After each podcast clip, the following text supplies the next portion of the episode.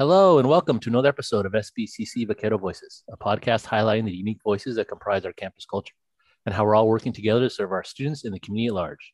As usual, I'm joined by co-host Akil Hill. What is good, y'all? And today we are honored to welcome Michael Shanahan to the show. Welcome, Michael. Hey, welcome, Michael. Thank you so much. So, I'm happy to be here. Yes, you are uh, uh, vice president or is it director of human resources? Vice president of HR. Vice president of, of human resources. And we had Martha Swanson in the last episode, who is uh, public affairs and communications, which was kind of an innocuous name, but I feel like HR is like the granddaddy of them all in terms of names that like, what does this mean? Yes. Because hu- human resources, like, like you take me from the outside world, I'd be like, we're talking about food, right? This is food. This is a food conversation, isn't it? That's correct. We're all chefs in the department. we, we, work on. Uh, I came from Betty Crocker originally, and uh, so in terms of human resources for Santa Barbara City College, what does that entail, and where where do you fit into the overall piece of you know in, in that puzzle? Yeah, you know, I'm glad you, you, you ask it that way because we're actually undergoing conversation right now about who we are and who we want to be you know, that human resources is kind of an old term. You know, it starts out as personnel, right, back in the old days, mm-hmm. uh, and then you know we tried to be enlightened and think of employees as assets, like equipment. You know, we maintain equipment, and so we should maintain and take care of people. And so, and that was the enlightened viewpoint. yes, yes, yes. And, you know, it says something when people are thinking we take care of our machinery better than our people, um, and so think of them as machines, and that's an improvement um, you know but i started in private industry so so you know it's a little it's a radically different environment and much of my time was spent in biotechnology. And so again it's very rigorous because people die if you make mistakes. And so the approach was you know take care maintain your people but really i think it's a very very old terminology. And we are discussing actually right now how to articulate who we are in a way that really expresses what we do. So we're thinking in terms of things like people services. There are a lot of colleges that are calling their people and culture, and then they add slash HR, just in case you don't know what that is. yeah. Um, yeah. But the idea is to is it, it's it, they're not people are not machines. They're not widgets. They're not. You don't treat everybody the same because people aren't all the same, right? And so it, it, we're trying to get into this different model that we develop and deliver services. That's what we do. We deliver services to management when they need to hire people. The services we provide are to source highly diverse uh, applicant pools, which is often a huge challenge. And then, you know, to create the environment through the hiring process that gets us the qualified candidates who will succeed with our students, right? And that's not a generic process uh, anywhere because everybody's student body is unique and that's your touchstone right? It's like who do we have here? Who are we serving? Uh, just take a little side thing.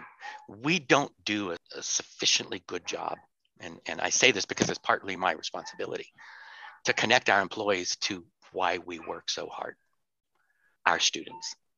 I mean in other places where i've worked we were more successful because it's a little easier. Colleges are just you know odd animals.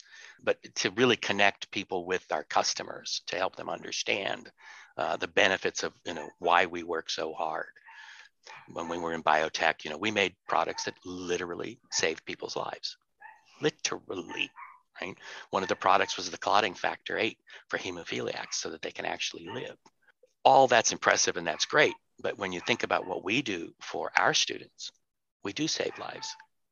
Hmm. literally. Mm you know the, the, the kids that we take in we turn them around when we're successful. We put them on a path to success and fulfillment that they might not get without us.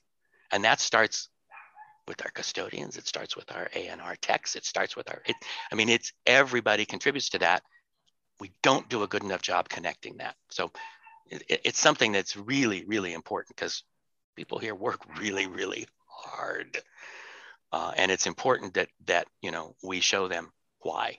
So we're trying to get there, but that's that's also part of what we do, right? That's the culture part. Interpreting employee contracts, right, in, in a way that is expansive as opposed to repressive. Uh, it's a it's a it's an approach that we take. So anything that involves people, it's probably going to cross our plate at one point or another. So yeah, because a lot of folks think of it primarily as like the the discipline, reporting, all that stuff. But the that's really probably a small percentage of your work because you you you hit the nail on the head when you talk about service. Like you're you the the services you provide, and I mean you're you're a you're a customer service or a people service kind of organization, and and if you don't have folks that are kind of tuned that way, like Akil talked uh, about previous episodes. He worked retail. If you're not tuned for that kind of life, then it's it's a rude awakening when you when you get here. That like you, yeah, your primary goal is to serve people. So if you're not built for that, then it's it's kind of not a great fit. But at the same time, like yeah, so having how do you how do you winnow that out? How do you figure that out? I mean, it's a problem that is not solved. So it's not you know something that you can just say, oh, we'll just take what they do and, and bring it over because that doesn't work either. So it is just this huge kind of a nut to crack, and it's it's yeah. Well, and it's an ongoing nut, right? Because, mm-hmm. you know, again, as you hire new people, you bring new people in, the community evolves and changes based on those new, you know, new additives to the community, right? And so it's just like generationally, we keep having to teach math because there are new generations of people who need to learn it. All of our principles and values need to be inculcated repeatedly as we add new people. Repetition strengthens, right? And so, so part of it is us working with all of the stakeholders in the district, right? To make sure that we're embodying the values that we say we are. Are we successful? Not all the time. Nothing is, but you know, that's part of what we're tasked with, like the EEOAC, the EEO Advisory Committee, Equal Employment Opportunity Advisory Committee. Uh, extraordinarily valuable committee in this district uh, and one of the more active ones that I participated in, um, really gives us a lot of feedback in how to enhance uh, our, our diversity and equity approaches to a bunch of stuff. One of the things they're focusing on right now is the hiring process and the committee interactions. Uh, and so, um, you know, we touch a lot of stuff. My preference is not to do discipline and not to do grievances. It's to do consulting which is the front end, right? Let's talk about working with your people. Let's talk about making expectations clear. Let's talk about motivating. Let's talk about the good stuff, right? I only want to get into the discipline stuff when that other stuff fails. Uh, but let's try that first because that's how you build a community. You know, I, I can really respect what you're saying about the piece that you just mentioned uh, about how we have to kind of do a little bit a better job of connecting everyone to the piece of uh, success for students. Like I, I just made it made me think a little bit about graduation right? So at the end of the year when everyone graduates everyone that is employed by santa barbara city college should be at the graduation because that's the fruit of our labor. You think and, and right? And so i i just had to just express that for a minute because it just really hit me by listening you to talk about that piece, how we have to connect better with that. Because I then it made me start thinking, I'm like, you know what? I don't even go to graduation. You know, if I'm going to be completely transparent, but I should be attending because that's the fruit of everyone's labor. Everyone that's in admission records, everyone in, in custodial. It's your success. Yeah, absolutely. Your personal absolutely. success.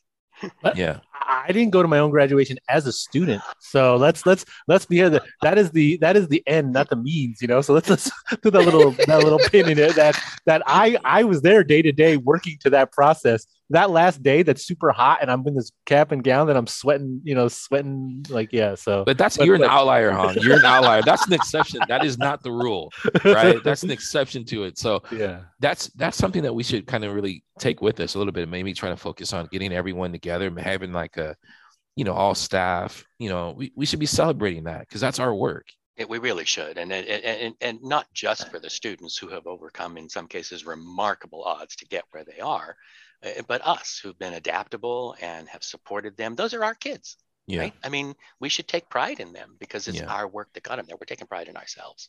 Yeah. And um, there was and, a college that I worked at, well, in a district that I worked, where the classified senate, because I had one, they would do a line at graduation, and all the graduates would go through that line of classified people, two, you know, two lines like a lane, mm-hmm. and they mm-hmm. would just just applaud the crap out of them and yeah. before they ever and so it was that, exactly what you're describing akil it's like here's all the people that got you there and look how proud they are of you mm-hmm. it's a it's powerful and yeah. i think we've gotten dis- you know two years of covid has not helped so it's not a criticism thing it's a yeah. calibration thing absolutely um and it's like we need to get back to that because people are tired mm-hmm. people are crabby. Yeah, yeah. and understandably so. And rightfully so. Yep. Absolutely. And, Absolutely. And how, it's been a hellacious looks, couple years. Yeah, how that looks in a post-COVID world doesn't have to be a line of people applauding, but we do have to find some way to express that sentiment that students understand. You know, it's like because the world has shifted. I mean, folks are always on their phones they're always you know in a, in a teleconference maybe that's some but something that is actually meaningful we have to figure something out that's that's meaningful that hits with them like you know like there's the the word like you said it's always evolving it's repetition like the, the word cap to, to talk about someone that's lying like it's such good slang and it's it's like way past like it's it's not mine but i want it so bad. Like i want i want that evolution to just i want i want the equivalent of cap to be for how we express our you know sentiment for the students. But uh, yeah so yeah, no, you're right. There's a 21st century approach, um, right, and that's for us to find. Um, but you know, and and and I would again stress it's it's both for the benefit of the students to show them how how supportive and proud the institution is, and it's for our own benefit to remind ourselves why we sacrifice, why we work so hard, why we care, why we do this. It's not just internal motivation. You are changing people's lives, and that is one of the most powerful motivations that I can think of. So when you ask yourself, why am I putting up with all of this crap? you can say, because kids need me. Hmm. And, that's pretty and, good. And that's a great justification for for working at Santa Barbara City College. You know, like we don't produce widgets in the traditional sense. Like I worked the mm-hmm. library for here the same way. We didn't we didn't sell books. We gave the books out for free. But it was that if you touch someone's life, you could feel it. You felt the right. knowledge gained. You felt people coming to you saying, "I can't go anywhere else for this. Thank you."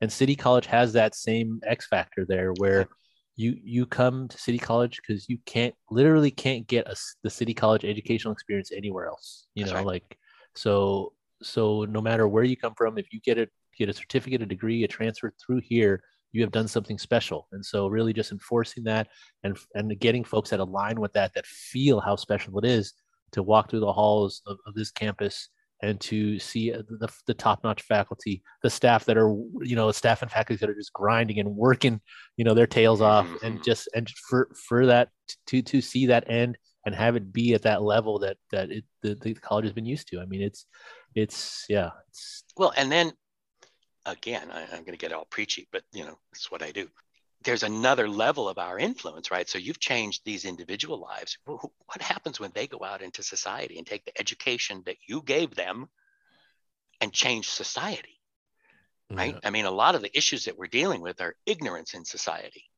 People believing anything you put in front of them because they don't know how to think. Not only have we given people facts, we've taught them how to think. Mm. That influences our society. What other job really lets you do that? If you're, you know, if you make milk Great, I love milk, but that's not going to change society. And if I'm selling cars, I also love cars, but but that's not going to change the way people think and the way they work in society and preserve our democracy and all of those kinds of things. What we do will. That's pretty damn powerful. Absolutely. So, in terms of that repetition of evolution and you know, you know, 21st century thinking, and you know, I know you're having these conversations that are ongoing, but you personally, Michael, where do you see kind of things kind of changing a little bit or evolving or, or, or areas where that are kind of ripe for a, a, slight overhaul? I won't say like overhaul is kind of a, you know, tear down, build it back up. There's nothing that needs to be torn down and built back up, but where do you see tweaks that are kind of ripe? Well, I think the thing that's going to be interesting is this whole return to work concept, right? The 21st century view of work, the literature, you look at what's coming out and all of these companies that have said, you know, get back to the office, get back to the office, the employees have been like, yeah, I'm good. and, and they're like, okay, well, let me rethink it because I need my employees. Like, okay, first of all, there's this dawning awareness that employers need their employees. Okay, I don't know that that's always been uppermost in people's minds. My experience over the umpty ump years that I've been working is that very often employers see you as interchangeable and dispensable. And so this recognition that employers need employees, I think, is a is a healthy thing. The other thing is that the uh, employees have seen, and we know this from personal experience, that they can do their work and they can be productive without having to sit in their desk for 40 hours a week. People know that. It's disingenuous for us to say that's not true. It's not true for every job. Right. And, and that's a concern, right? That's a balancing concern that has to be dealt with. That's part of the conversation. Mhm. Um, but as a recruiting and retention tool, I'm being purely selfish as an executive. It's like that's gold. I mean, hundred percent. One hundred gas at six bucks a gallon, housing in Santa Barbara at where it is. Yeah. Um, yeah. If if you don't have to drive in two or three days a week, you can handle a slightly longer commute because you're only doing it a couple times a week. You don't have to live in Santa Barbara. You can live where you can afford. I'm all for anything that makes life easier for people. And so it's something that we need to talk about. That specifically, I think, is one of the because it has a lot of implications, right, Mhm. across the board meetings, service, equity. And that's a very difficult conversation. It has been from day one because even at the worst of COVID, when everybody was scared to death, there were classified employees working on campus in public. Yep. Yep. We forget that. Yep. That's powerful. Yeah. Also, the piece of uh, I'm thinking like, okay, I, I like that idea because if you're you can live further away, maybe let's say commute twice a week, you're probably happier in your job, and and Uh, and, yeah. and being happier in your job means better results. Happy employees is good work, Yeah. right? I mean, yes, yeah. it's just this is oh god, it's such a truism that people forget it. Mhm. Um, but yeah, um, and maybe, as many people have said, more productive, Mhm. right? Because now, for me, for instance, there's two hours a day that I do not spend driving. Mhm. I can spend that time working because it's way hard to get stuff done while I'm on the 150, right? So, That's a windy road too. Yeah, and Yeah, if, I if you're pay behind a truck, if you're behind a truck, you start Yeah. seething and turning like, oh, I'm gonna pass. Oh, and I'm not. And it's, but it's or the windy, so four can't. bicycles across Yeah. the road, right? It's like, dude, It's- I know you got nothing else to do, but I got a job. it's windy, so the passing is, is hazardous. But yeah, absolutely a carrot to dangle because you know public sector in terms of have uh, the, the the salary numbers have always been not competitive with the private sector. So we've Right. never had that carrot to dangle. We can always say, oh, but our benefits are much better, and they usually are. But it's hard to kind of piece that out into a quantitative like this is better. You know, like it's short-term sacrifice for long-term pe- benefit, people always just look see at- long-term. they will always just see the salary number and say, "Oh, I'll take the private sector job," even though it's probably you know like who knows what their regulations, et cetera, et cetera.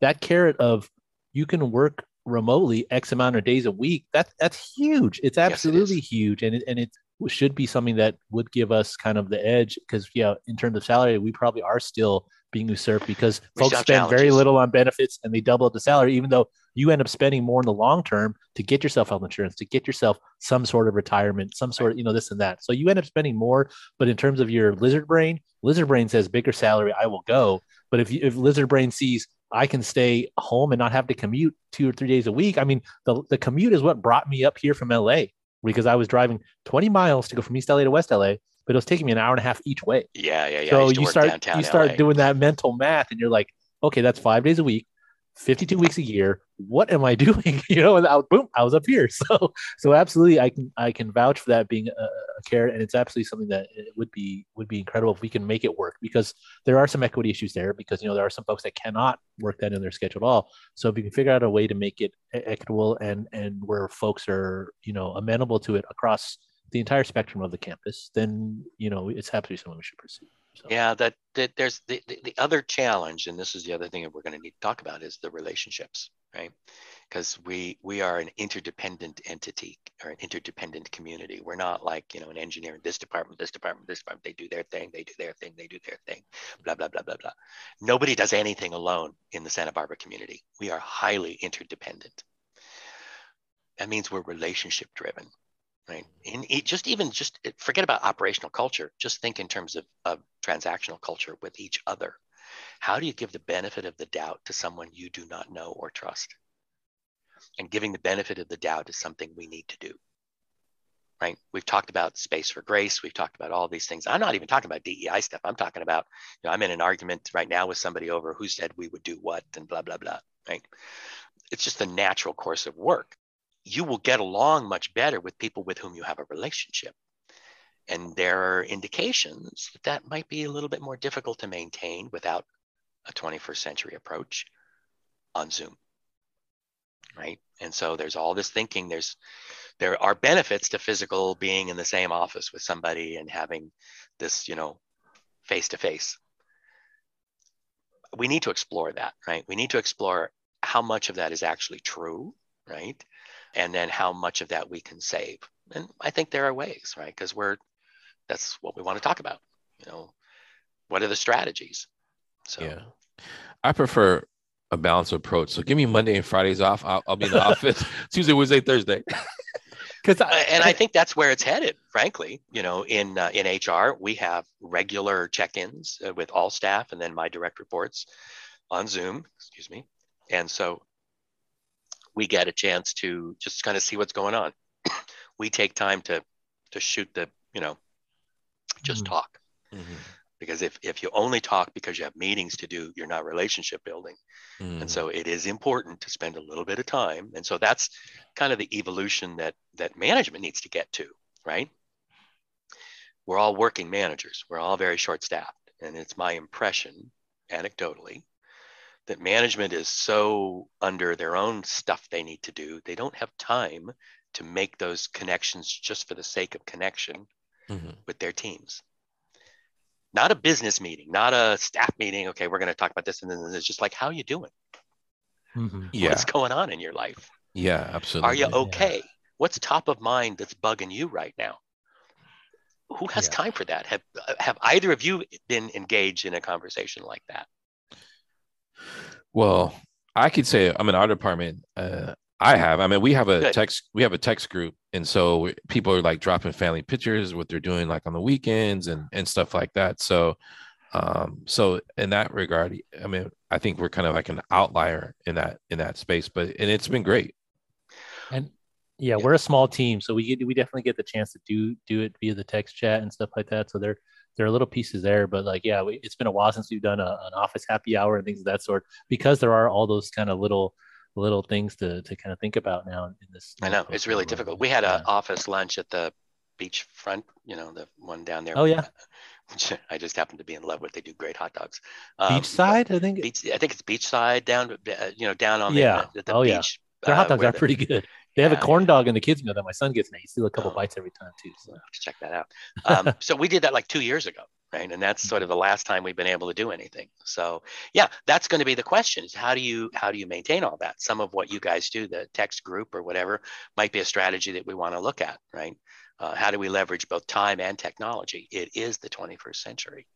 Um, yeah because so, that, that, that that's something i'm curious about where you know as some as a kid who grew up on the streets walking around seeing people like i, I could have one conversation with a person look him in the eyes i'm up and down and kind of say I can trust this person or I don't trust this person. Mm-hmm. You know, it was maybe one or two interactions at the most, and I could have a, a, cursory. It's not you know comprehensive, of course, but it was at least do I trust this person not to rob me or kill me? You know, like that was my that was my street kind of rubric. It's a good start. So yeah. now now has that evolved with with the new generation, younger folks, where they can do that virtually because it's it's much more difficult for me to do that over Zoom or over text conversation. I mean, over a text conversation, you have a chance to build it out. So over like a week or a couple weeks, I can kind of get that same kind of profile built. But do the kids? I mean, this is a rhetorical. I mean, a question that I don't know the answer to.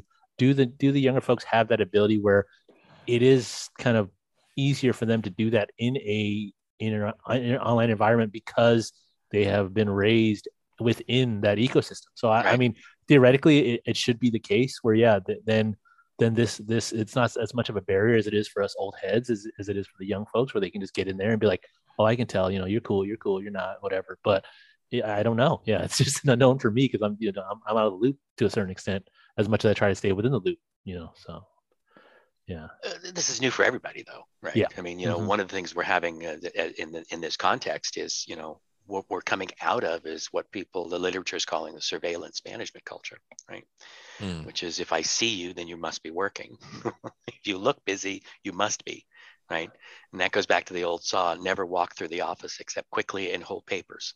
That way you look like Listen, the briefcase. Hey, the hey, briefcase. Michael, Michael, you you can't be out here giving people secrets up like that. you know, like I see hung with papers all the time, dude. Oh, and he looks very yeah. intent and he's walking purposefully. oh yeah. I used to get away with like 80% of my things just because I had glasses. Like the glasses would throw just people like, he must be up to get something good. So yeah. I used to do that when I used to manage at Nordstrom's every now and again. And it, it worked, man. Just papers, walking briskly, looking like you're about to go somewhere when you're about to go to the caf uh to the, up to the cafeteria to get a cup of coffee, dude. Uh-huh. but you're frowning, and you so Yeah. you must be really thinking about something. Yeah. Yep. Well, and you know those are those are all the tricks for surveillance culture, right? Mhm. Um, and so, yeah, I mean, I see the, I see the memes on on TikTok, which I I don't look at, but I see the memes on TikTok where there's like I'm just pounding a keyboard because it just look I look like I'm doing something, and this is this is how I get through the day. Like, right? If if all we look for is activity, then that's what we're going to see, and that's what we're going to get. Mhm. Uh, there's an instructor. Uh, God, it's been decades now. He was probably dead or retired by now, but um, out at UCLA, who used to talk about rewards theory. And one of the things that he talked about was if you know if you're seeing results that you don't like, right? If you're getting output that's not satisfactory, look at your reward structure. This is mm-hmm. because it is highly likely that one way or another you're rewarding the outcome, whether formally or informally. And so he talks about intentional connections of rewards to outputs. His his he gives a lot of examples of you know skewed reward structures. Like the his the one that worked for me was the head of an orphanage, right? Who, the, you know, generally the larger the institution, the more you get paid, right? Um, but what's the purpose of an orphanage? It's to like find homes for children. And so if you're successful, you're not large. Well, hmm, so what does that incentivize the executive to do? Find a lot of placements and be small, or stay big and get paid? Or academically, he says, you know, when you're working with a grades based environment, you're incentivizing people to take easy classes because that's how you get the grade as opposed to the knowledge. Mhm. So he says, what are you looking at? What are you rewarding? And so it's fascinating to me. It's like we have to align our positive responses to behavior that's, that met, meets our values and not, not be sloppy, right? There's a lot of stuff we need to look at, right? And and and this idea of it's it's a hard change for management to go away from I need to see people working to I need to see the work Mhm. right? It's like, well, first of all, you have to know what good work looks like. Yeah. Yeah. and that's, you know, it's a different way of thinking, right? What are what are the output expectations? And that's how you evaluate people, not on do you look busy? Mhm. Um, because that's a not a good indicator of anything. And that's not what we're trying to do. Is like we're not trying to produce busy people. yeah. right? We're trying to produce real outcomes for our students. And so that's what we need to be looking at. And that makes that whole hybrid schedule a lot more meaningful. Mhm. And and I will say it's nice that we can still have this conversation because in a capitalist super consumer society, most corporations or organizations have already made that decision and they just want to maximize production. so Oh, they've made it for you. Yeah. yeah. Yeah. So it's nice that you can still have this conversation and we're we're in a place that is actually still looking at these things and saying, hey, there's room to do it better and not just do it for mass production because because quality be damned, we're just producing now. We're producing and consuming, and half the time it's not even being consumed, it's being wasted. But Yeah. still, production is just just the lever just goes up now. So the fact that we're in an institution that actually is is having these nuanced kind of discussions, I mean that that's hardening to me because I wasn't even you know like you never know, but it's because most of the world that decision has been made. So it's nice Right. that to be able to Well, have that conversation. You touch on something that's really important that we do not give ourselves and our institution enough credit. You know, there will always be disagreements. There will always be, we all come at things fr- from a different perspective. That's a given, right? Yeah. um, and and we do stumble our way through them sometimes better than others but that's kind of how that works there is no clean and neat way for resolving disagreements uh, you know that's legal uh, Well, so- I, I run away from them. That well, okay yeah that that doesn't resolve it but it does avoid it but you know we have these really hard conversations and and we are so emotionally engaged in them that we forget that just having them is an incredible difference from outside. When you look at things like musk saying pretend to work someplace else. If you don't like what i'm telling you think about someplace else. When you get you know zuckerberg right his latest thing is oh i think about 10% of the people don't belong here.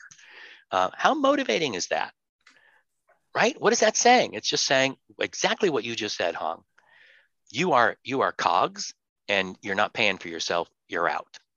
Mhm. Or in Musk's case, I don't think you're working unless I can see you. He is the embodiment of that medieval thinking.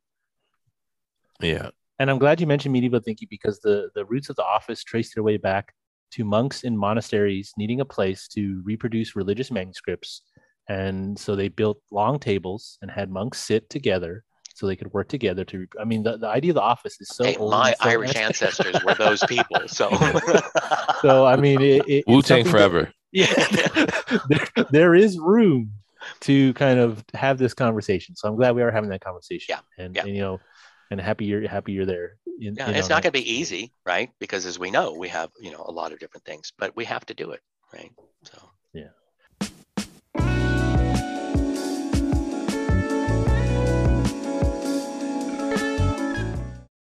Thank you for that, and that will lead us to our segue of what brought you to SBCC. Um, sounds like you've had a, a illustrious past. So if you want to go into a little bit and kind of kind of open up and where, where you were before and what, what brought you to SBCC, we'd love to Sure. hear it.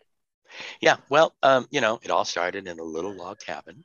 And, The As open far field back on, as you want to go. Yeah. and the open field and the open field on a bike. That's right.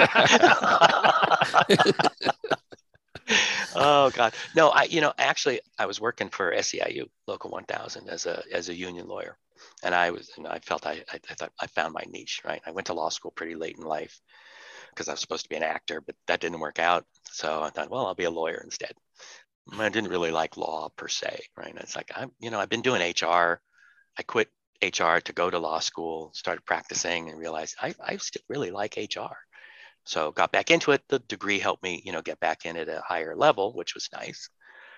But I went to the LA Community College District because there was an employee relations associate vice chancellor, which included a lot of collective bargaining negotiations. And that was the one thing in all of my work that I had never done.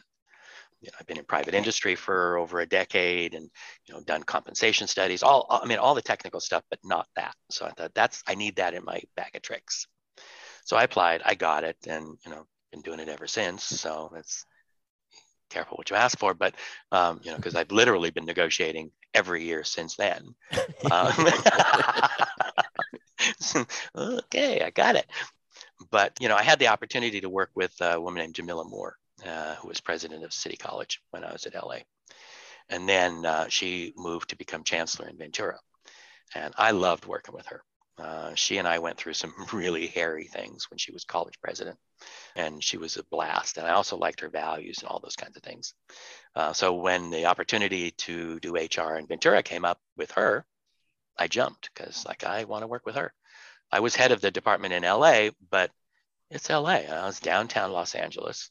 I lived seven miles away from my office. It took me 45 minutes or more every day to get back and forth unless of course there was something going on at Staples Center, Dodger Stadium. We called the trifecta. I forget the other place. In which case you could just walk home faster. So downtown LA was getting to be kind of a pain. Um, so I, I went to Ventura, and then she moved on, which you know is how things work. And it was like, okay, well, hmm. that, that's interesting.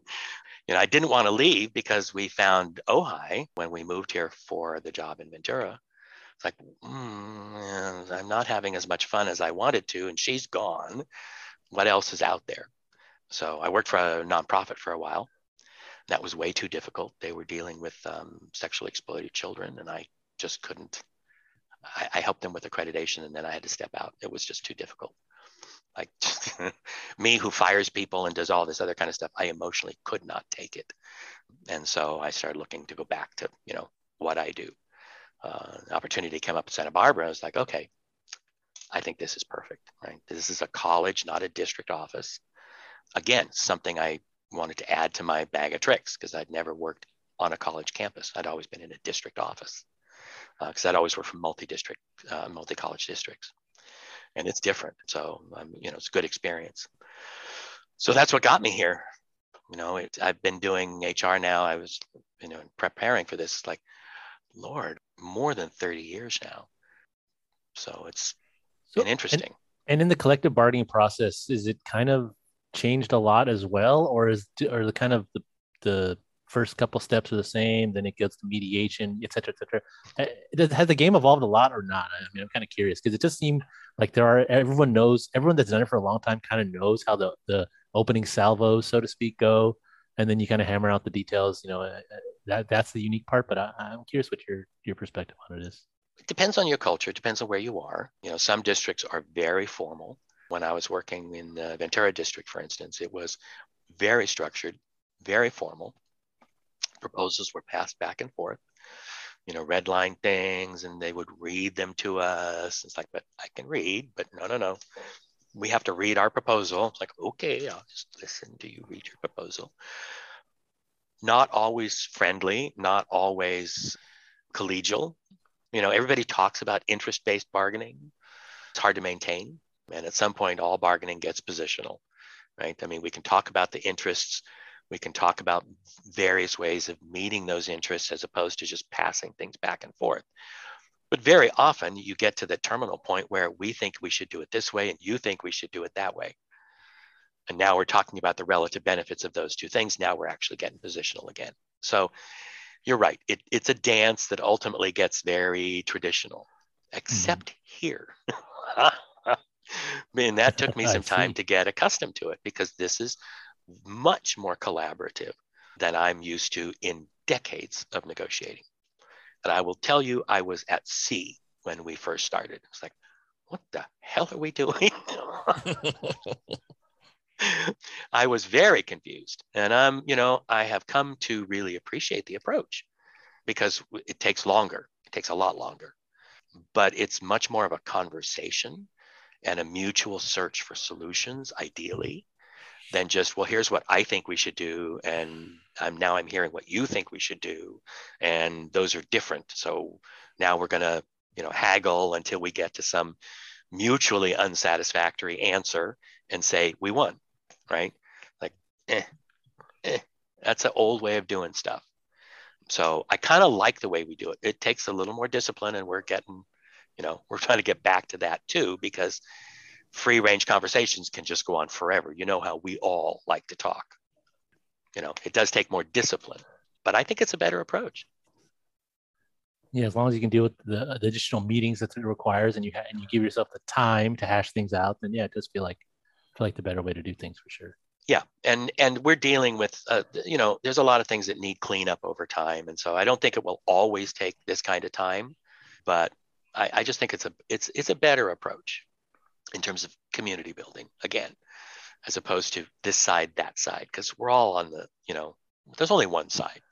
It's the kids side. So yeah. beyond that you know it's really a matter of do you trust your management? Do you think they're telling you the truth? So you know lindsay has done really extensive financial briefings for instance when we talk about money. It's like there are no secrets here right? why why hide anything right? That's the other thing i really really hate when management tries to play games like why right? There's why?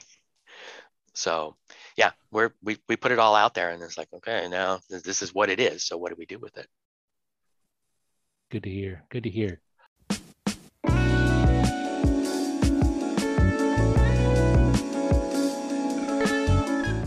all right, you made it through our gauntlet of the, uh, the difficult part of the show. Now we can get to the fun stuff, right? So we're moving on to good eating, our uh, our food section of the show. So if there's like a favorite meal that you've cooked recently, or, or somewhere that you've eaten recently, or, or ever that you want to highlight, um, if you want to kick us off, Michael, take it away. Okay, well, um, you know, the other reason that I wanted to come to Santa Barbara is because of Lily's um, taqueria. um, because we've been going there for years. Uh, and I was like, oh, now I can just go there for lunch. And I've never made it to lunch there yet. So, um, that, not on campus. Funny how that works, huh, Michael? Isn't it? Isn't it? It's just fascinating. I'm just laughing at people are like, oh, the beach view, the ocean, it's so great. I'm like, yeah, yeah. When you're working, you hardly get a chance to see it. Yeah, I don't you see know? that through the wall. Yeah. Especially that location of Lily's is like during the lunchtime hour, I can imagine it's kind of crazy to get parking over there too. I mean, that structure's full and everything. So yeah. yeah, even on the best of, even on the you know early on the weekends, we try to get there like when they open. And it's still it's just kind of a you know the one that's right there off of State. It's just Yeah, it's, it's they have that second spot. location in Goleta now. It's a little better, but I haven't been to, to, to verify whether it's the same. I've not. been there. I, No, I kind of like has. the uh, the. It feels like the original. You know, just it's just I like it better, but and it's close. So Yeah, But uh, so yeah, I love Mexican food. I love good Mexican food. Oh, American Mexican food, I'll eat that too. But um, you know, we have a restaurant in town that's I call it Amex because it's you know the uh, um, they have the two and three item combo. Is that the yeah, it's all Yeah. that stuff. You have Ojai Tortilla Factory too. They do Yes, like we have our own little taco place, Yeah. uh, and they make good stuff. And they you can see them rolling out the tortillas as you're buying stuff. Um, their, their flour tortillas are pretty good. yeah, so the corn ones too. I love corn tortillas. Oh. Oh, yes, yes, um, yes. So that's another good one. If I can't get to Lily's, I get to the one here in town. We have, we have a good Italian restaurant here in town too. Um, um, Osteria Monte Grappa. Oh. I love Italian food. I love it's a loud, good food. You don't have to dress up kind of place. So that's that's my favorite thing. Dive bars and casual restaurants. That's my thing. Um, um, and then in terms of like other stuff, uh, I will say this: during COVID, um, you know, having spent a lot of time at home, you get a little bored. I started making pasta again, and so I haven't, you know, I haven't cooked in forever. Um, it's just, you know, you get busy, and I don't do meal planning and shopping and all that kind of thing. But um, I used to do a lot, but uh, pasta was my thing. My my nonna taught me that, so um, I, I started doing it again. I had still even it's it's sort of nostalgic because like I have the dowel that she used to use to roll out the the pasta. Dough and stuff. I have her pasta machine and Oh, that's Yeah. cool. oh yeah, I mean I So- learned it at, at her kitchen table when I was a little kid. Do you do the little flower volcano with the egg in the middle? Oh, yeah, absolutely. yeah? Oh, okay. Yeah, yeah, yeah, yeah. You do that, and then I've done you know these colored ones like spinach and other things, and um, um, just different. I'm working on different kinds of you know, you can cut it, but there's other things you can do. So um, I made ravioli; those actually turned out not too bad. So gnocchi, that's good, you know. So Have you tried? Uh, have you ever uh, ate at uh, Roti? yes, Yeah. yeah, I'm gonna Yeah, go back again. I thought it was the bread knocked me out. Yeah. Uh, that Katie, I think is I can't remember her last name, but mm-hmm. Ah, yeah, it's uh, I would just eat the bread. The chicken I was a little disappointed with, but they had just opened, Uh, um, so we're gonna go back and try it again. Um, Yeah. We don't we don't get out a lot. Weekdays are, you know, dead. Weekends here in town is like, oh my God, the tourists come in and and you wait forever. So it's kind of interesting. yeah. We want their money, we just don't want them. Yeah. But yeah, so that's you know we don't go out a lot, but I don't, don't like sushi. That's the one thing I don't like like raw fish stuff. Pretty traditional eater. My mom was a Betty Crocker fan, so Mm. you know we grew up here, basic mac and cheese and all that stuff. Tuna Yep. casserole, cream tuna. Ambrosia salad. yes, yes, yes. She did the one with the cottage salad. cheese and Jello and Mm. and you know the canned milk and you know every Mhm. recipe started with a box and a can. Yeah, my, my wife's grandma also does ambrosia salad, and she'll do Swiss steak in a crock pot too, which is like this gravy meat preparation. I love remember it, though. Yeah, I love yeah, yeah. casseroles too because it's just something I didn't get a lot of when I was a kid. So now that I taste it, I'm. I'm like, oh my goodness, this yeah. So Yeah, like the, the the classic tuna casserole with the Fritos on top. yeah, Fri- Fritos or Doritos, Dorito casserole. is- Yeah, they didn't have Doritos when I was a kid, so. Uh, oh yeah, no, I'm trying. Actually, I'm trying to de-emphasize food um, a little bit anyway, because you know you get to a certain point in your life, and it's like there's a lot more of you than you remember. so, but but but why? Do, it's one of their few like go-to sources of comfort that is like every time hits every time. Like so. So why take that away from yourself? You know, like otherwise you can start doing hard drugs or something. You know, This guy. if you have to pick, if you have to pick your poison, take the comfort food every time. You're really not helping, on. You're not helping at all. I, I don't. I, I'm trying to keep keep you on the right path. Think about you know, like you're able, to, like it hits every time. It's all things considered not that bad for you. I mean, in terms of the the risk calculus of, of how you want to spend the rest of your days, comfort food, I feel like should be top S tier, top top level stuff. Well, I do have to confess, and my God, I didn't think I was gonna, but I, I do have to confess, I have a total weakness for uh, Lucky Charms and Cap'n Crunch. With crunch berries or without? no, no, just the regular, the traditional Uh-huh. Cap'n Crunch. I'm a traditionalist. Yeah. Oh yeah, the, the junky breakfast cereals were like a staple in my in my house growing Oh, up. yeah. Where, Yeah. yeah. Cocoa Krispies, all that stuff. Yeah. really, really just garbage food. and literally that's how it was was invented was they needed something to do with all that extra extra corn or whatever rice pieces over there let's just throw some sugar on it and do that. but hey it's somewhat nutritious works for me Okay, Spoonful, right? There is this one show that was on the History Channel. I don't know if you guys caught it. It was talking about basically what we're discussing here is like all the American greats and how they were formed, like how cereal was formed and like uh how Coke was made. And it's I forget the name of the show. It's on the History Channel. It's it's worth the watch because you start to realize like Special K and um and post like like they were beefing with each other and stealing recipes and all kinds of just mischievous uh mischievous stuff going on uh, uh if i can remember it Hong, i'll try i you drop it in the show notes but it's definitely worth worth the and, watch you and know? that's even before going into the kellogg brothers and all that yeah all this is beef nonsense. this is at the very beginning yeah at the very very beginning it's it's Yeah. really uh, intriguing it's really interesting i mean road to wellville and all that stuff yeah so. mhm. Yeah, there's a podcast on uh, well, you can get it on like iHeart or wherever, right? From the Wondery network called Business Wars.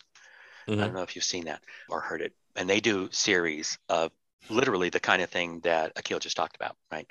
Like how did these things get started? The one on wine in California is amazing because there were cartels, there was violence, there was all kinds of stuff that we are not taught in school. I'd heard Mm. none of this.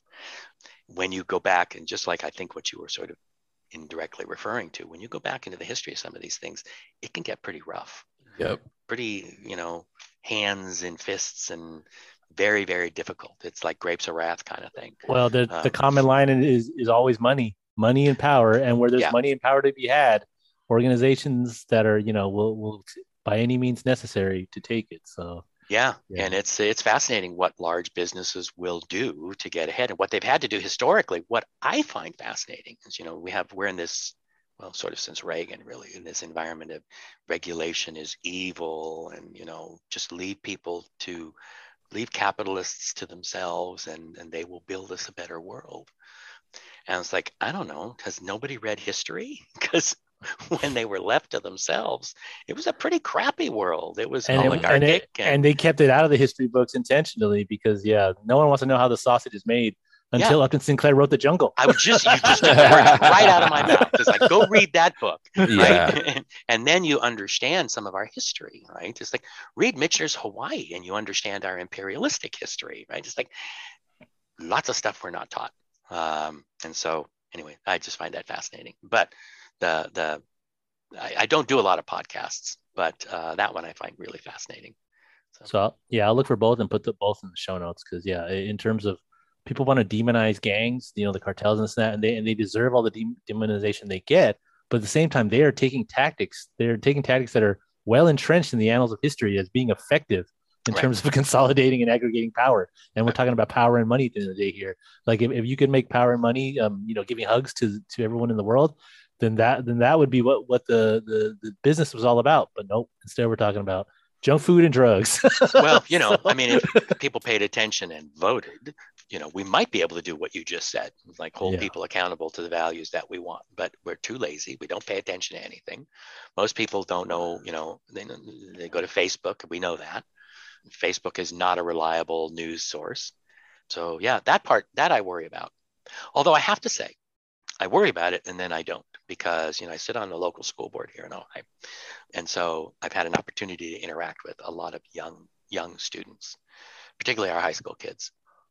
And I got to tell you, I hear them speak and I think, okay, maybe there's hope for the future, right?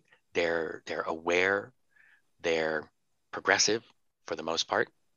They have learned, and I hope they learn the lessons that we failed to learn, you know, because the biggest lesson is don't ever stop. Uh, you know, the hippies thought, okay, we we accomplished something, and then they all went and got real jobs, you know, and forgot that the revolution is never over. And that's what we're experiencing right now is the snapback to that. And it's because we let go. It's because we got complacent. And so I think these kids are learning that lesson that complacency is the enemy, not anything else. Right. And so I don't know. I'm I'm hopeful, cautiously hopeful. yeah. You know, that this new to, generation will come in and make a difference. They just need the opportunity to have those have those voices be heard and not be gate kept by those, you know, the the, the children of the people that are gatekeeping right now. right. Well, and you know what that means? It means get involved right? Mm-hmm. When I see these, this 25 year old, I forget what state he's in, but he's running for for uh, state senate. And everybody's like, "Oh, don't do it, don't do it." He's like, "No, no, this is this is how you do it, right? You bring these ideas in now. You don't go through the party machine, spend time paying your dues, basically getting shaped and molded into the traditional candidate, and then get mm-hmm. put forward." He's like, "No, no, that's exactly what I don't want to do." Like, yeah. go, dude. That's exactly what you. You're right on track. So we got to see more of that. We got to see people rejecting the old structures that have stopped working for us and build new structures for the 21st century. It's like, let's catch up. Mm-hmm. anyway, goes back to that conversation. Yeah, goes back to that conversation about evolving and using repetition and just kind of building building on what we have and trying to make something right. better. Yeah, absolutely. Right. Well, and and understanding that we have to do this in HR a lot because nothing's perfect. Is that because people have criticisms does not mean that you did something bad. It means that you can be better. And who can't? Right. I used to work with clients at the union and especially sometimes they had the goods on them, right? I mean, this was a righteous case. And so we would I would tell my clients, you just your response is, I could have handled it better. Don't justify, don't make excuses, because that's not what people are looking for, right? And you don't have to admit that you're a bad person because everybody can say, I could have handled it better. Right. And so that's, we just have to leave our room, our, our, our spells space to say that and to feel that. Doesn't mean you're yeah. bad. Doesn't mean you were, you did things wrong. Just there is always room to improve it's kind of crazy how many people will absolutely will not say that like they they will won't they absolutely like nope, I did the best I could, and you know, there's something wrong with that. the process. Put... There's something wrong with the process, or there's something wrong with this. But I, you know, like they, I mean, it's not hard to admit fault and say I'm sorry. You know, like it, right. a lot of times, yeah. Oh, there, and, and again, Nessie, you touch on something else in terms of the dynamics. The literature is huge on the power of apology. I mean, just massive from a social standpoint, like you're a politician or whatever, to just inner dynamics. Doesn't mean you're a bad person we all do things inadvertently that we should apologize for. If I step on your foot, what's the, should I say, oh, I didn't mean to do that. You shouldn't hurt? Or I'm sorry. you shouldn't have put your foot there where you knew I was right. going to be. Why was your foot under mine? like, no, no, I caused you pain. Yeah. It was inadvertent, but I still, it still happened. And I regret yeah. that. Why is that so hard to say? So anyway, that's, you're touching all my soft spots right now.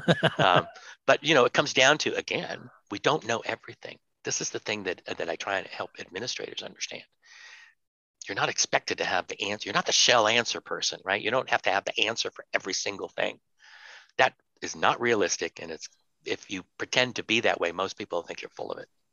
So be a person, right? Admit what you don't know, and say, uh, "Let me let me do some checking. Let me find out." not knowing something doesn't mean you're a bad manager. It just means this is a piece of data that you don't have. So, but people get defensive, right? And then that defensiveness pushes them into things like what Hong is talking about. Yeah. It's a dance. And it's it's uh, uh, honestly, I'm very quick to apologize. I'm very quick to defer, but then people look at me like I'm weak. So then it's like the flip side. People mistake kindness for weakness. That's the you know the flip side. That part has to change as well. So yeah, but there's yeah there's a lot to unpack there for sure. Yeah, that's from, been a struggle. talking about Lucky Charms,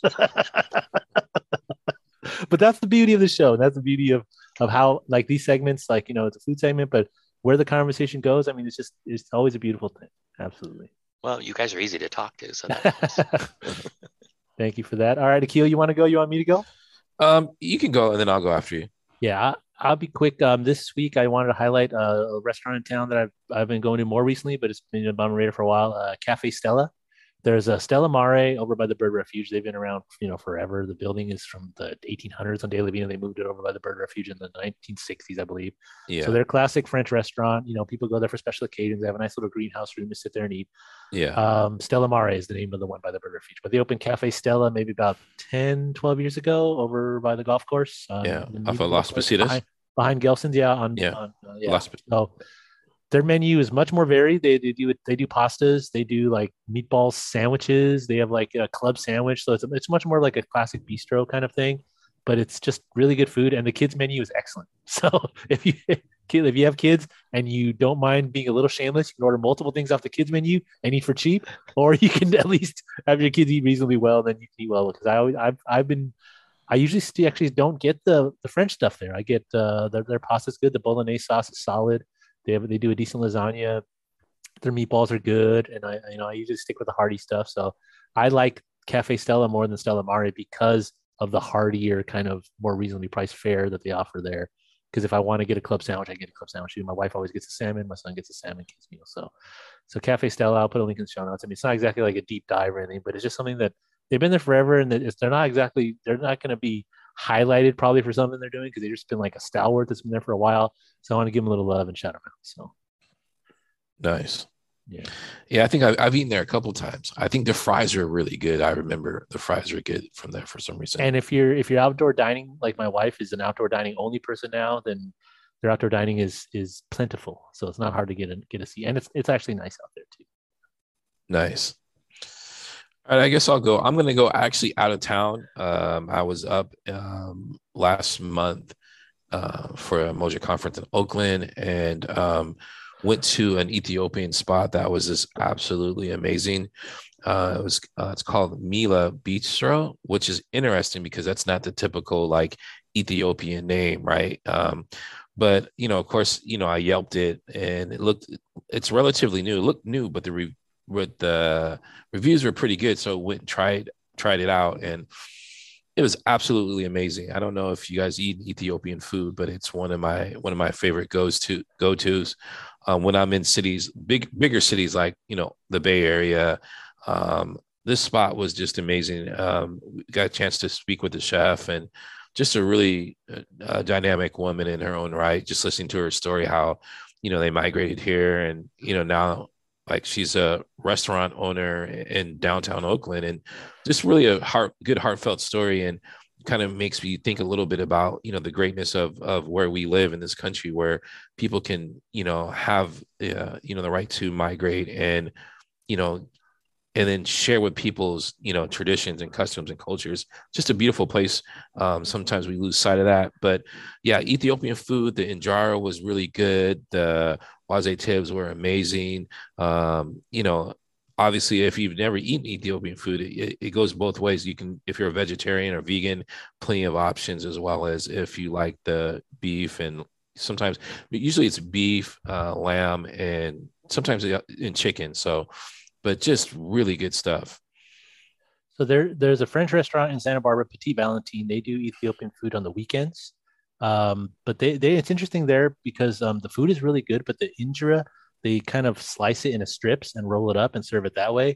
Mm-hmm. Whereas Ethiopian, I'm used to it. Like in LA, they have a little Ethiopia on down Fairfax and stuff like mm-hmm. that, where mm-hmm. they would give you the big the big plate of injera, yeah. and the food is scooped onto the yeah the, the plate, and then you kind of tear yeah so I'm I'm more used to that, and that oh, it's such a such a great way to eat. It just yeah yeah, and then and the way the injera just has this little tartness to it. It's always mm-hmm. got this little bit of tartness to it, and it's just yeah. like a little little bit of sponge, a little bit of tart, but it's almost mm-hmm. like naan, and you're scooping up, and it's oh, it's oh yeah.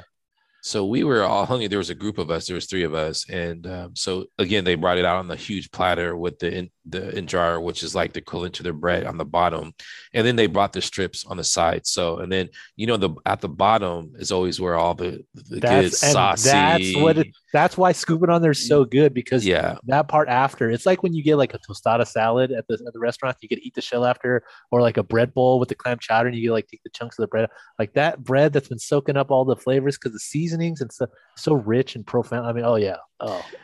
I, I I don't know why I'm gonna go, go ahead and just state this because I feel like I need to say it. It reminds me of the fries that are always in the bottom of the bag. Why do they always taste the best?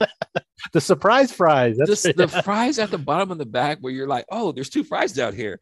I I'm not joking with you. They always taste the best. At least in my that's my experience. there's there's a place in LA called Dino's. Dino's Chicken. It's like a you know one of those burger joints on the corner, and they but they do they call have what's called the chicken special. It's like this like marinated. It comes out red because they do on the grill, but they always serve it on a bed of fries, and they scoop like a little bit of sauce on the top. But the Dino's fries underneath that chicken, like you eat the chicken, whatever. But after you're done, you eat the fries, and oh, because it's been sitting under there, like it's they're not crispy because they've been soaked up by the juices, but the flavor profile is so oh yeah, you got me thinking. You got me thinking now because yeah, just like the surprise fries the bottom of the bag, something you weren't expecting. The fries that have that little bit of like chicken juice combined with marinade, and it's just like, and oh yeah, Yeah. So that's that's my pick. If you're ever up in the Bay Area, definitely try it. Really small, kind of uh, quaint restaurant with great ambiance. And um, I I was funny. I was looking. I couldn't remember the name of the restaurant um, at the time because it's just not like the traditional Ethiopian restaurant. But the funny thing is, when I was looking, like, what's the name? I was going through Yelp. But you know what? I, the reason why I, I recognized it is because they had this really distinct chandelier that was hanging. And so I saw that in the photo and I'm like, oh yeah, this is it. Right. And so, but yeah, just super, just like a whimsical place. You know, it's a good blend of Ethiopian culture, but like, you know, how downtown Oakland is being gentrified, right? So it has like the character of the building itself. Uh, she kept that, but through some, you know, like Ethiopian photos and pictures. And so it has a good mixture. It just felt really good to sit in that space. And like I said, it's just kind of lose sight of it all, right? Sometimes, you know, that we're able to experience other cultures and customs and traditions uh, without even having to to get on a plane and travel, you know, across the, the globe. And and so it just it's it's nowhere you won't find that in, in any other country in a, in, a, in a lot of ways. and not only the ability to share and, and open a restaurant, but the ability to have an audience come to that restaurant because there's Yeah. certain places you open a restaurant and they're not they're not having that. Like like my mom will only eat Chinese food for the most part, you know. So if you like in certain certain parts of the world, you open up a restaurant, it's not gonna do well no matter if you're not doing the food of that country. But in America, the, the our food is so amorphous and always evolving that you know Cafe Stella can serve Italian food and no one bats an eye. You can have Ethiopian food in Oakland, everyone's like, this is just so normal. Like it, it's not unorthodox at all, you know. So it's so there that that beauty should you know. Thank you for highlighting that, Akil. So. Yeah.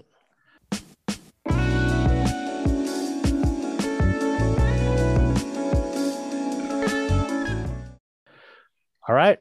Moving on. Last last section, Michael. Higher learning, piece of culture, TV show, movie, music, video games, Oh, anything. God. All right. This is where I. This is Recent or all time. First thing, first book you ever read, first movie you ever watched. Anything you got Okay, for us? So so I am a I am a science fiction addict. I like to call it speculative fiction because you know I like it to go beyond the science. I like you know you start with a weird premise and go from there. And so Andre Norton isn't necessarily a you know science fiction thing, but she is definitely speculative. So I love that all, the old school stuff. I, Asimov, Bradbury, Heinlein. You know, Oh, yeah. I, I was I cut my teeth on that stuff. Uh, and so now I've gotten much more sophisticated. I am an addict to the Marvel universe, Star Trek, Star Wars, Umbrella Academy. It's like on and on and on. I just, you know, I just eat it up. I even watch the Transformer movies.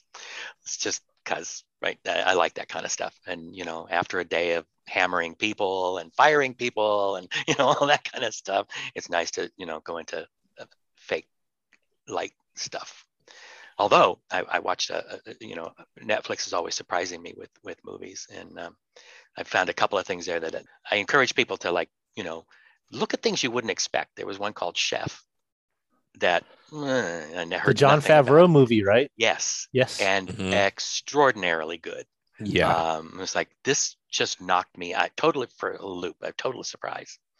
Um, so th- there's always those kinds of things. Same thing with TV shows. Uh, you know, I don't I don't watch TV. We stream everything. So if it doesn't stream, I don't see it. But there's this thing called Hacks with Jean Smart. oh yeah, that was excellent. Ha, again, you know that woman. I, you know what it was a divining women or dining women or Designing something. women, yeah. Designing women. I right? remember designing women. Something My sisters made me. Wow, I, that's my quote. My sisters made me watch it, but I did enjoy it too. Delta Uh-huh. Burke, Jean Smart, Annie Potts. Yeah. Oh, Yeah. and so you know she's always played kind of ditzy people but in this one it's a really deep character i mean it's it's a so it's a stand-up comic but it's deep and it's like again uh, surprising so i really like being surprised by things that are you know like much more than I expected. But uh, yeah, I, I'm sort of a you know, I like that kind of stuff. Um, I'm into. I just discovered you know books on tape, so because I have a commute, so that's that's always fun. I just finished listening to the biography of Alexander Hamilton, which actually I thought was going to be, you know, huge story. Yeah. and the dude was pretty cool. You know, it was like, okay, these they fought. They did not agree on anything. In context, right, with our Supreme Court now pretending like they know what everybody was thinking in 1760 and 1780, uh, and that it was a uniform thought, and as such, gives us a solid basis to undercut all of our rights for half a century, right? Yeah. When you go back and you really dig into that, which I haven't done, I just read one book. Okay, it's not like I'm a, an expert, but there was no solidity or uniformity or consensus. It was a fight and it was a concession to this so I can get that. That's what we got here. We do not have a constitution based on a universal view. Mm. We have a constitution based on compromise and concession. And even then, it was viewed as, as, a, as an interpretive document. Right? People really need to go back and understand the history. And I was enlightened because it's like, this is way more contentious, way more venal in terms of political motivations and stuff. I mean, you know, I think it's great. I think there's a, a confluence of, of amazing forces that resulted in that document. Um, I have a lot of respect for it. I've sworn to uphold it in multiple instances, but that doesn't mean that that I agree with everything that people are seeing and that it isn't the Bible. And this idea that you know we should go with what people were thinking back then. Hell, even people back then didn't know what they were thinking. So it's it's fascinating. It's, it's again learn our history. Yeah, the time of Hamilton, and you know, not just beyond Hamilton the musical, which is actually a good kind of like course you know overview of the, of the going into Lincoln's time where that Joyce Kearns Goodwin book team of rivals. I mean, just that that through line is always there with you know disagreements and compromise and eventually something gets hashed out and, and we've kind of lost touch with i mean and you know and the internet and social media has not helped in that regard. You mentioned facebook as a news source and facebook you know because their priority is to get you to like and to favorite things they, they tend to create these kind of silos of information where people just kind of you know pile on each other loving each other's stuff well you're going to have people that only love their own stuff and don't get the you know it's harder to get the other viewpoints which when i you know someone who who didn't grow up with a computer but who got one later my first kind of utopian you know re- growing up reading science fiction stuff this utopian ideal of what the internet could be. You didn't i didn't think it was going to be this silo generating wormhole of people falling into these these holes of uh, and not coming out. I thought it was going to be the true democratization of knowledge. I thought it was just going to be a giant wikipedia and then we'd have discussions about things that we found out about that we would not have known about otherwise. And and really it's my fault. you know, like I, I totally put the blinders on to the whole other part of it. To, like that when you interconnect humanity, what else could happen? And I had blinders on. Yeah, that I always could... works well, right? it was it was good in theory, Hong. It was good to the theory. scale to the scale that we. I mean, when you when you bring it to scale, I I I kind of knew, but I didn't realize, you know, like it's, one of, it's just one of those things where, yeah, and all these technologists at the time were, you know, this is the coming of, you know, the Hegelian philosophy calls it the end of history, you know, the singularity as as, as Gibson calls it. As Kurzweiler, yeah. Yeah, yeah, yeah, Kurt, that's right. Kurzweiler as well. And, and it's yep. just this, like we just thought it'd just be this glorious interconnected relationship builder. And we've built, and those relationships have been built, but just not how, yeah. And, and, and all the technologies that we built, you know, Tim Berners Lee with the web and stuff, like everyone has regrets now, but it's too late. We opened Pandora's box and we yeah. commercialized it, right? We yeah. commercialized oh. it because see, in this country and in most other places, unless there's profit attached to it, nobody thinks it's important enough to do anything. Yeah. We we are not, I won't say not, because there are exceptions, but we are less driven by values now yep. than ever yep. before. Yeah. Right. And Absolutely. now it's money. It's money, money, money. Yeah. We'll sacrifice people, we'll sacrifice service. You know, I mean, Facebook will pander to the right and deny it to the left and, you know, all that stuff just to maintain quarter over quarter growth. Yeah. Growth at any cost. And and it's the commercialization of the social aspect that I didn't see coming at all. Because, yeah. you know, I remember when the web first hit, I saw that I remember seeing Toyota.com, you know, the Toyota website as a kid and being like, oh yeah, just like a billboard, it's fine. You know, like it like that traditional kind of business make a website or whatever, that's right. fine. Tell the us who you are. commercialization of the social aspect and the algorithmic the, the the building of this algorithmic wall to cultivate that specific i did not realize it was so profitable i mean again total blinders no idea idiot over here but you know it, it just yeah it's it's just boggles Yeah. boggles the mind I was just going to say, I think what people really did not foresee is the value of your personal data. And Mm. then that i don't think anybody anticipated that and how Yeah. much people are exploiting everything we know about you. And now the potential danger right? They're talking about using that data to track women over state lines trying to get you know abortion services. Or i mean they're telling women get off of these cycle tracking apps because they collect data about you. People can know stuff about you. That's frightening. Shoot. so yeah yeah yeah yeah. It's we're in a we're in a different day Mm. I was going to su- suggest to you since you said you listen to audiobooks the and I know I'm, maybe I'm geeking out of here a little bit but the, the Harry Potter uh, J.K. Rowling series it, uh, audiobooks are absolutely amazing. are they oh i'll have to listen then. Yeah. Yeah, 'cause- and as someone who i like i grew up i always thought i was going to be a completionist you know like again blinders to what the internet would do in terms of the idea of what a completionist would do but i, I came up reading the classics first before getting to the modern stuff so i read asimov heinlein and everything you know ursula k le guin all that stuff before i felt like i deserved or was was was because you know there was so much gatekeeping in science fiction. There was like punk rock and hip-hop all that stuff. You had to you had to know your roots before you could get into the quote unquote good stuff like Yeah. i couldn't read philip k dick until i knew the three rules of robotics and stuff like that Ellison, all those You know. Yeah, yeah, yeah, yeah. You so gotta you, gotta read the old dudes. They set the foundation. Foundation, And- right? Asimov. and I was a fool, and now and now I write like an eighty year old man because of it, because all my diction is learned, you know, sourced from that old school. But but if you had to give someone like a, if you had to suggest a, an intro for someone who's trying to getting into getting into the speculative fiction, one of the classics that just like instantly pops in your head, what would it be? Would it be Dune? Would it be Foundation trilogy? I mean, what? That's because that those are my go tos. Like it, it's an I- I open ended question. those. So Right. I, I've, I've reread both of those. I've read all of Frank Herbert. I've read all of the the things that his kids wrote. It's like I can't let go. Yeah. Um, but they're dense, right? Just like the the Lord of the Rings trilogy is Yes. dense, right? Dense, dense, dense. And if you're not a reader who is who likes to immerse themselves in the language, right? And and you're looking for just stuff to keep happening, which is a more contemporary approach. Some of that older stuff is harder, but like um, Caves of Steel, for instance, or iRobot, you know, to me that's a little tiny bit piece, like Caves of Steel. Actually, that one so fascinating, right? The whole premise being that this dude gets sent to a planet where people's culture has has evolved such that they cannot stand to be in physical proximity to each other. Everything is done by hologram. Sound familiar? Awfully familiar. oh, dude, right? And it's like that's an old book. Um, and, and and the thing about Cave of Steel is it, it's like a it's like a, a who done it. It's like a detective story built in to the to that core premise. He built a universe so you can have these speculative conversations. But the what actually moves the book along is a mystery. It's Yeah. a detective story. So it, it kind of shows you also how universal the idea of that you can have these you know traditional stories in these fantastical worlds, and it will hit you know with a similar similar resonance. So it's it's actually groundbreaking in that regard as well.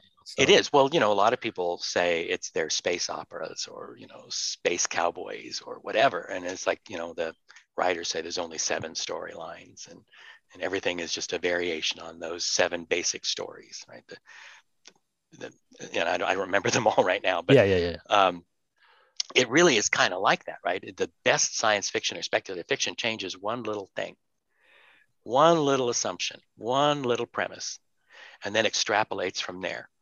And it's fascinating. It's um, it- it- it's uh, I think it's Le Guin who does the Left Hand of Darkness, right? Yes. Which is the multi-gender thing, um, which she took a lot of shit for the, in the beginning, uh, as you say, a lot of repression, but fascinating. I mean, if we had literally more than two genders and and and there were more involved in reproduction, what would that what would we be? What would our society look like? Like, I don't know, but she's written a fascinating book. Um, to me, that's really interesting. It's like just just change a thing and see what happens. You know, like the butterfly effect, right? Mhm. Like one little thing, that's all it takes. And then and then, okay, and this is where it gets utilitarian translate that concept into action here in our environment, right? It takes a little thing and little things make big things happen, right? So don't stop because you can't revolutionize the world. Do the little things. The little things add up. They make a difference. Um, I have a bystander uh, training, bystander intervention training. I'm going to be given to ALA soon. And one of the one of the memes in that training is it only takes one. Right? It only takes one to break up that dynamic. The, the, the science of by, bystanders is that no one will move until someone does. Yep. It only takes one. You know what that reminds me of? You know when you're literally this what that just totally reminded me of. When you're over at someone's house, everyone's been talking for hours and hours and, and no one's leaving. And until that one person first leaves, and then guess what happens? Everybody clears I out. like, okay, yeah, yeah, exactly.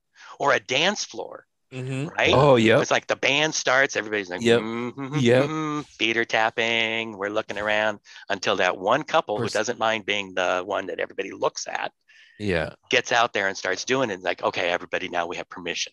Yep. So yeah, we're such a herd. Yeah. yeah the gift, same gift and a curse. Uh, Yeah. It is. It is. Yes. It- truer words never. Um, but yeah, so so that's why I like all of that stuff because it really does translate into the real world that that you can make differences, and it's kind of a roadmap, right? For like, what differences would you like to make? That's why I always loved it because it would always transform me to worlds that I had no, you know, I, I, I could only dream of, literally. And the thing about it is, you look at these folks like Musk and stuff. They they read the same books, but they got the same the wrong parts of it. They're emphasizing the wrong parts of it. They're emphasizing the world building, the technology, this and that. They're not taking the messages behind what they're reading. You know, Right, you they miss the heart. They're not analytically parsing it for the emotional. Yeah, I mean, I guess analytically parsing emotion is difficult. Uh, you know, just but at the same time, yeah, they're missing. They're they're they're missing the forest for the trees. Absolutely. Yeah, it's um, it's unfortunate, but you know that's that's why the work is never ending. Um, Yeah. That's why we can never let our guard down. That's why we always have to vote. That's why we always have to have candidates out there. That's why we always have to be in the conversation. Yeah. Uh, because if you don't tell your story, somebody else will do it for you, and you're not going to like it. I guarantee it. So Yeah. Absolutely. I preach to everybody. You know, get involved. It's work and it's hard. And when you stand up, as you both who have visible roles know this, you stand up. You invite feedback, and it's not all friendly. Hmm That's because, you know, Hong, as you said, that's the world we live in. So it takes Yep. courage, it takes guts, and it takes support. That's why I want to do this bystander thing, right? This is, you know, we have to support each other. That's how we make it safe. Well Yep. said. Thank you. True, true higher learning right there. Thank you for sharing, Michael. Keel, you want to go next? You want me to go? Um. y- Yeah, you can go. All right. That's fine. So I'll my- go. I got a couple picks. Um, f- first set of picks is going to be um, musical. Uh, there's a couple new albums that dropped today as a recording that I haven't listened to, so I can't re- recommend them critically yet, but I know they're going to be good. New Brent, Fi- new Brent Faiyaz's album uh, dropped today. Okay. Which, Okay. you know Brent. Brent has never missed. Man, right? Brent So- hasn't missed, dude. He's so a he has a, he, though. He's he a has a reputation. Yeah, and then uh Burna Boy. So I talked about Burna Boy in an old episode of the podcast. He's got a new album today, and like Brent Faiyaz, Burna Boy in my eyes has not missed. So definitely check those out. Two bands that I have listened to and I, I enjoy the new albums. Um, Empath, I just saw live uh, in LA a couple weeks ago. They're a, a punk band from Philly, but they do more like kind of psychedelic. They have like psychedelic touches to their music and stuff. So it's not just straight head punk, but they shred, absolutely shred live, and their albums are good too. And then uh, Bartees Strange, um, he's uh, living in the DMV area now, Virginia, I believe, but he's, he grew up in the South. Um, he's doing uh, rock music as well, but he's folding in all the genres that he grew up listening to.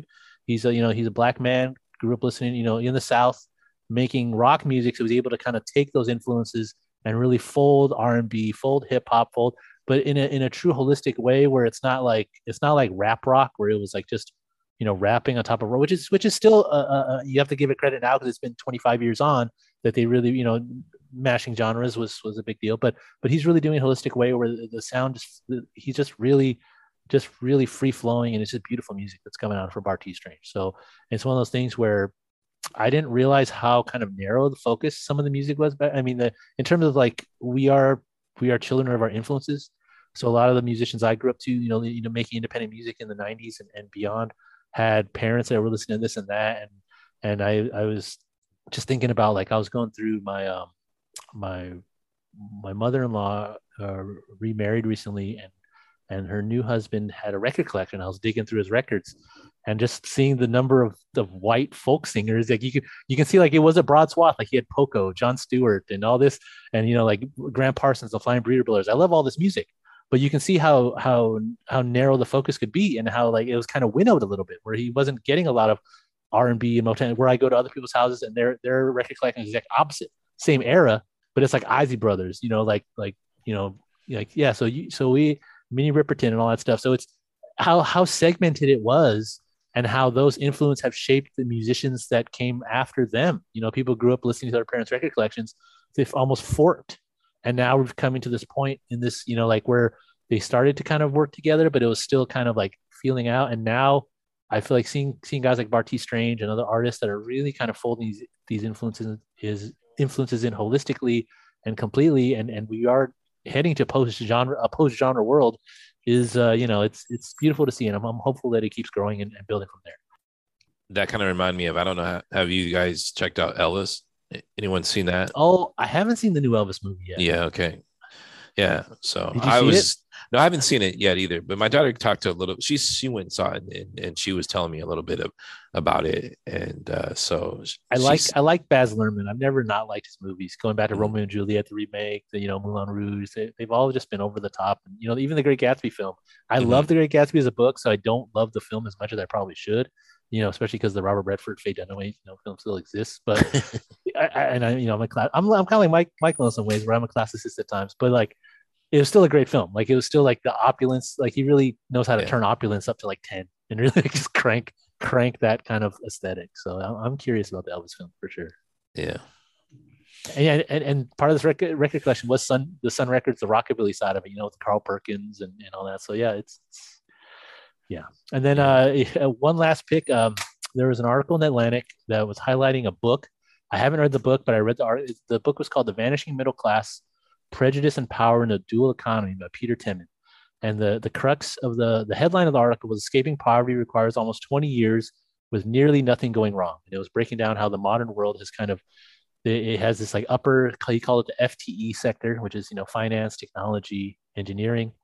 And the rest is the lower class. And, and he's saying, you know, like white Americans dominate both sectors, you know, in terms of maybe not in California, but on, on a nationwide level and it's, it's just it, I'll, I'll, put a link to the to the show notes in the article and, and I'll link to the book as well but it was just this kind of thing where the, the, the headline of the article that it requires nearly 20 years of of nothing going wrong, wrong. in order in order to move up from one class to the other and, and it really struck me because it, it, it was true in terms of thinking about how you know my family's path growing up really poor and kind of making it to even this like a middle upper middle class thing is you know it, it, it required there was a lot going on. It is it's something that yeah, the whole show just to break that down. But at the same time, like yeah, there there have to be more paths to upward mobility. But one of the tenets that he did mention specifically was access to education.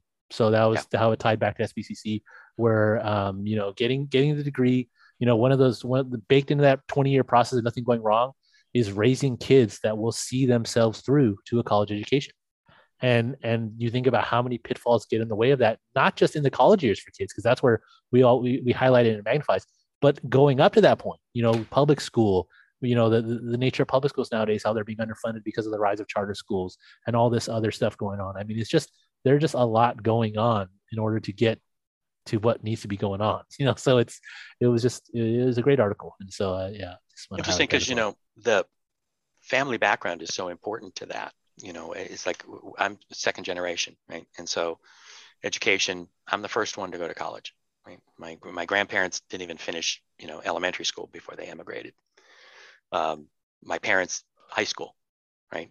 And there were no family resources to fall back on right? My grandmother came over here with a shoebox. Mm. and that was it. So and it's that 20 years but it's it, the uh, the alternative is family resources. Right? Yeah. Yeah. And, um, and 100% that ba- the idea of a backup plan because even when I was in college, like when when you'd go out and party on a weekend and you know kids would get thrown in the drunk tank, I'm like, how, how can you afford to bail himself out? How can you afford to do? Right. I mean, that'd be the end of days for me. I'd be getting shipped back home. I'd be like locked down. I'd be, be over for me. You know, like how, how can this be such an easy process? And it's like, oh, his parents just bail him out. You know, like Yeah. it's like yeah, yeah, yeah. literally your parents are bailing you out. It's like, yeah, without Right, that, even- without those cushions, yeah, even to your future trajectory, right? Because uh, one of the things that I observe now, you know, with many years ret- to look back on, is for instance, you know, my family, the imperative was get a job, get a job, get a paycheck, right? My Mhm. grandfather came over here. His he his immigration card says scavenger as his as his occupation, and so get a job, get a paycheck, raise a family, not start a business. We didn't talk about starting a business. Mhm. We didn't talk about going to school. We talked about working, making money, raising a family, because that's what you did in the hill in Italy that my my grandparents came from. There was no education there. Yeah, yeah, yeah. Yeah, that's a real thing.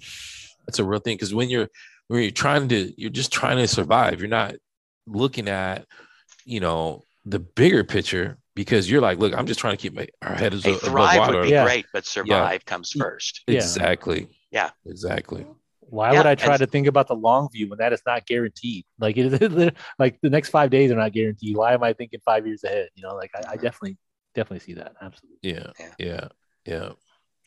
So I guess I'll throw my pick real quick. It's nothing any like earth shaking, and actually, I'm bringing you guys probably down the gutter with me. But yo, new season of Married at First Sight San Diego just started uh, yesterday. I'm a big fan of Married at First Sight. Uh, yes, it's on Lifetime. I'm stepping into my light and shining bright. It's on, on Lifetime uh basically the premise pe- most people probably know the premise of the show 10 uh, they take five couples 10 people strangers uh base them uh the experts base them on compatibility and then they they meet at the altar they get married uh then they have basically i think it's eight weeks to decide if they're going to stay together or get divorced yes that's how i'm living these It's days not a bad premise. I mean, honestly, and honestly, if I had to guess, it's been like 10, 15 seasons now because I, I definitely have watched a few seasons Yes. in my life in my time. Listen, so thanks but thank you for their that hit rate, their hit rate is probably above fifty percent, right? Because the nationwide divorce rate is fifty percent, right? Roughly. Yeah, So if their hit rate is above fifty percent, it's like it's like the Vegas casinos. Every little percentage point matters. Like if Mhm. your blackjack odds are fifty one forty nine or fifty, you know, like every every percentage point matters. So if they're batting above fifty percent, then you know, like let's let's let's let's give them a chance. Give them a chance. So throw that in the show notes. I am all about it. I'm all about the drama, all about the fights, all about, you know, like what you alluded to earlier, Michael, about, you know, sometimes you just got to check out into an alternate universe. And so I'm out here vicariously telling this dude, like, man, you messing up right now. You don't need to be doing that. and that's the that's what makes the show so fun to watch yeah. is that is that they go through all the relationship pitfalls and all the things about being together but they're the only difference is they're married and so they, there's a little more uh, there's a little more to it i guess because there's legal ramifications when they get divorced but it's the same thing. It's like it's like it's like if they if they would have just gotten together as boyfriend and girlfriend and done their thing and then decided to get married later they, then they, it's the same eight week thing where then of that they decide to be married or not. Here they just get married first but it's the exact same pitfall. They run in the same traps. Everything they're getting love bombed at first. Everything's great. And then within like a, it's just faster. Because here within like a day or two there's chips in the armor starting to show whereas like in a relationship it might be a couple weeks where you fart somebody but you fart around somebody but here it's like it's like 20 minutes in you're, you're testing those waters you know because you got to know You got to know. So that's how I'm living. And yeah, so that's it. That's my pick for the week. You guys can judge me when you see me on no campus. no no no judgment but uh, it's I'll all have to go check it out first, and then I'll judge you. You, you if you can't extract that little piece of knowledge from any piece of culture that's out in the world then yeah i, I don't want to hear it. you know like there's there's there knowledge 15 everywhere seasons of this. Hey, listen, yes i'm telling because and, and because you know it's human existence is not a lake it's an ocean you need to cross the full spectrum they got to go to san diego they got to go to miami they got to go to carolina right listen, I'm not gonna listen. I'm not gonna drop a uh recommend on the show that has not stood the test of time. That's all that I'm gonna say. I'm 50 season in on this. I'm not gonna let, lead you guys astray This on my tried food and picks, on my food picks, nor on my entertainment. I'm not gonna be you one season of something that will never ever return. Yeah. it's like if frank herbert's kids can latch onto the Dune myth- mythos and keep building then they can do married at first sight. till the cats Absolutely. Hey, we can go till they retire. Call it widow at first sight or whatever. oh, that see that would be that would be interesting. Like second marriage after widowing at first sight. Hey, it's no crazier than anything else. yeah, yeah, yeah, yeah. Fair, fair. In fact, But I'm going to make some notes. Maybe I'll make that a pitch. So thank thank you, Akil, and thank you, Mhm. Michael, for coming on the show. Oh, it's my pleasure. I enjoyed it. Honor and privilege. Before we before we say goodbye for the day, anything else you wanna um any parting wisdom or last words? Yeah, no, just uh, you know, everybody keep hanging in there. It's uh, it's the best we can do right now. But uh, you know, don't give up. Words, better days, better days are coming. I am certain. words, words for life and words for you know City College as well. So yeah. Yes, yes. Thank you Awesome. again, Michael. Uh, Thanks, honor and Michael. Privilege. Thank you, Akil, as always. Uh, Likewise, hung. Thanks until for the next invite. time.